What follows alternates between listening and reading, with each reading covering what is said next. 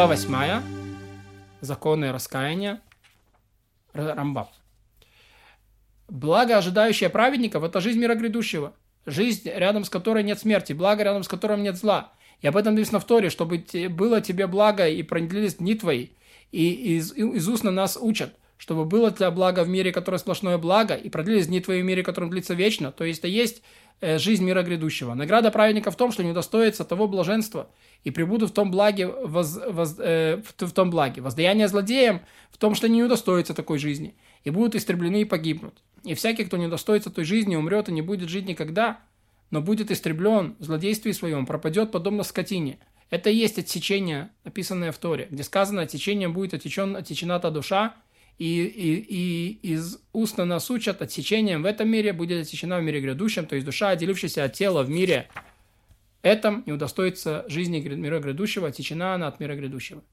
В мире грядущем нет ни материи, ни тел, а только души праведника, без материальной составляющей, подобно ангелам служения.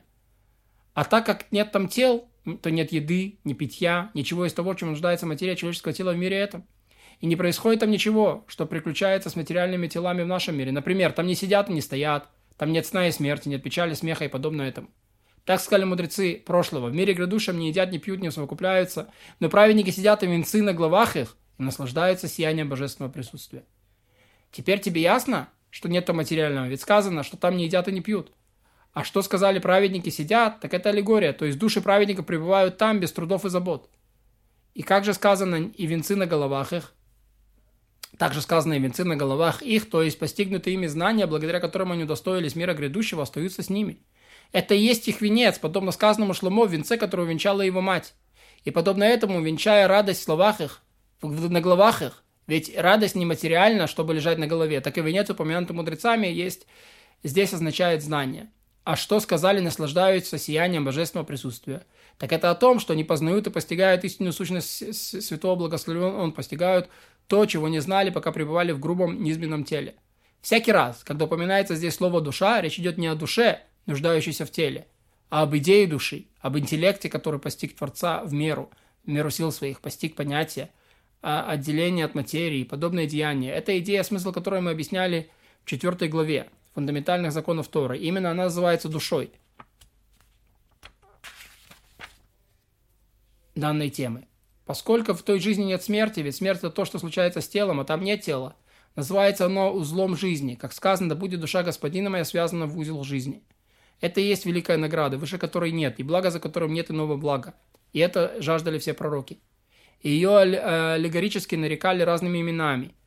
Э, горой Господней, святой обителю Его, святым путем, дворами Господа, блаженством дарованным Господом, шатром Господом, дворцом Господа, вратами Господа. Мудрецы же аллегорически называли это благо, уготованное праведником, пиром, и, всюду, и повсюду называли его миром грядущим. И отмещение больше которого нет. Это когда течена будет душа и не удостоится той жизни. Как сказано, течение будет отечена та душа, грех на ней.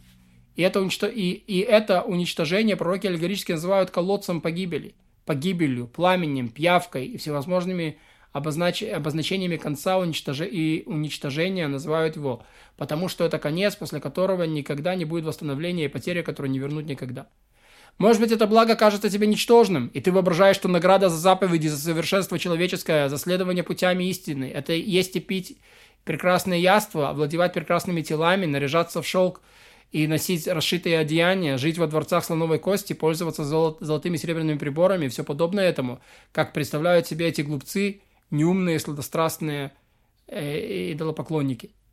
Но просвещенные мудрецы знали, что все это суета, и эфемерность бытия, не дарующая смысла. В нашем мире все это является великим благом только потому, что мы наделены телом и материей.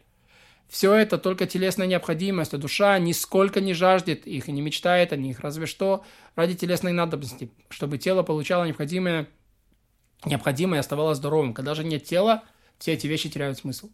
Великое благо, которое будет у души в мире грядущем, никаким образом в мире нашего не достичь и не понять. Потому что в нашем мире мы знаем только телесные блага, и только к ним мы стремимся. Однако, величайшее благо не сравнить с благами этого мира, разве что притчей.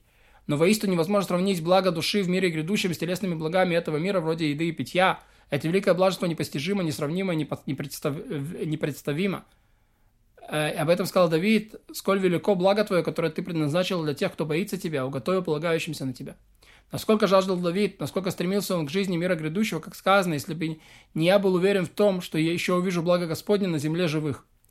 И нам же поведали мудрецы древности, что блаженство мира, мира грядущего человек не в состоянии постичь полной вере, что его величие, прелесть и мощь известны только святому, благословленному, на все блага, которые предвещали пророки Израилю, касаются только тела, и им будет наслаждаться Израиль в дни при царя Машеха, когда, вернется, когда власть вернется к Израилю.